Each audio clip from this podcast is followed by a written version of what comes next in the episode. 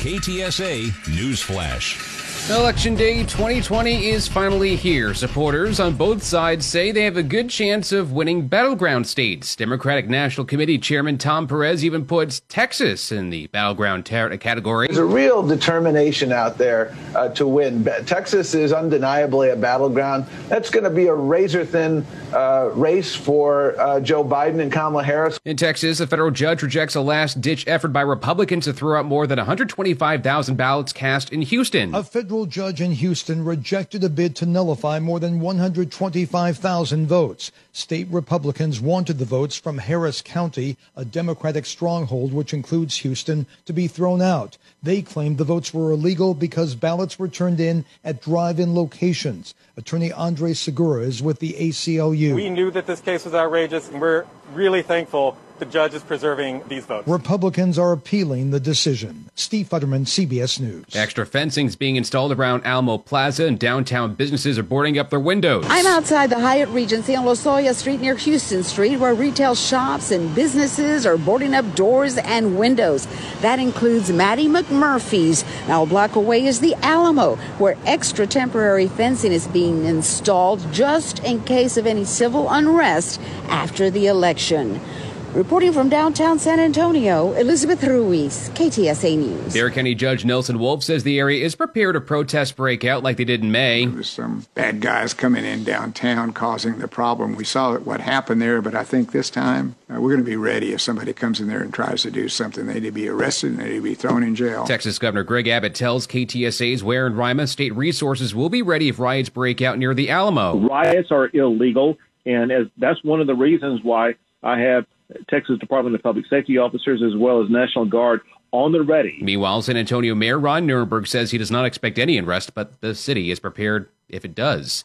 This Hays County judge is calling on the F B I and state agencies to investigate the Hays County Sheriff's failure to respond to Friday's incident involving a Joe Biden campaign bus and some Donald Trump supporters. Judge Ruben Becerra wants the F B I to look into why county deputies never responded when the bus was surrounded by vehicles driven by Trump supporters. The judge claims the sheriff's office failed to respond to the nine one one call. He also wants an agency to investigate the Hays County Constable's Office and the San Marcos Police Department. In a statement released by Hays County Sheriff Gary Cutler, he says that that section of Interstate thirty-five is actually handled by the San Marcos, Kyle, and Buda Police Departments. They're back, and you probably won't be happy about it. Limits have been placed on several items at H E B. The San Antonio-based grocery giant says shoppers can only get two packages each of toilet paper and paper towels. Other items with limits include some disinfecting and cleaning supplies, hydrogen peroxide and rubbing alcohol, first aid and cleaning gloves, and brisket. Now, most of those items are limited to two apiece, but you can go to the Texas news page of K T S A dot com to see the entire list of items and the maximum numbers you can buy.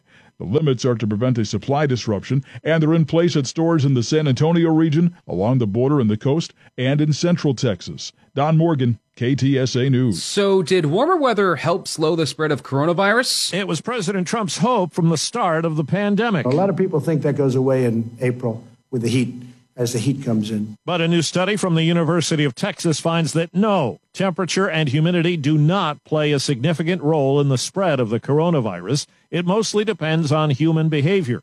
Taking trips and spending time away from home were the top two contributing factors to COVID nineteen growth, with a relative importance of around thirty percent. The next two important factors were population and urban density. Steve Kathan, C B S News. How women and men use dating apps depends on their mood. Researchers at Ryerson University in Toronto found ladies tend to engage more on apps like Tinder and Match when they're feeling depressed or have social anxiety. They look for connection by dating online. For guys, it's the opposite. They don't swipe right when feeling down, and they're less inclined to make the first move with matches. Jennifer Brown, C B S News. K T S A Money News.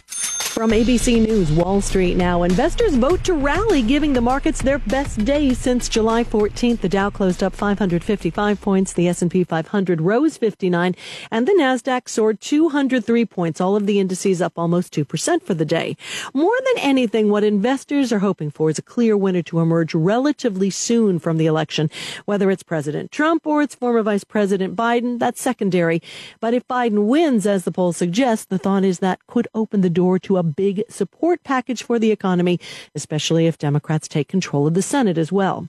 A cruise ship industry group says its members will extend the suspension of U S sailing operations through the end of the year, just days after the government effectively lifted its no-sail order, despite a global spike in coronavirus cases.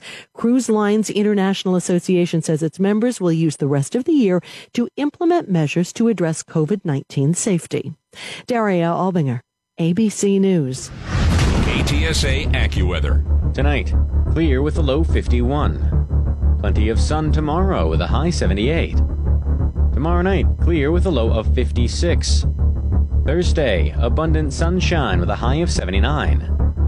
I'm Gregory Patrick with your K T S A Stevens Roofing AccuWeather forecast. I'm Dennis Foley. Get news around the clock on five fifty K T S A and F M one oh seven point one. Get news anytime online at K T S A dot com.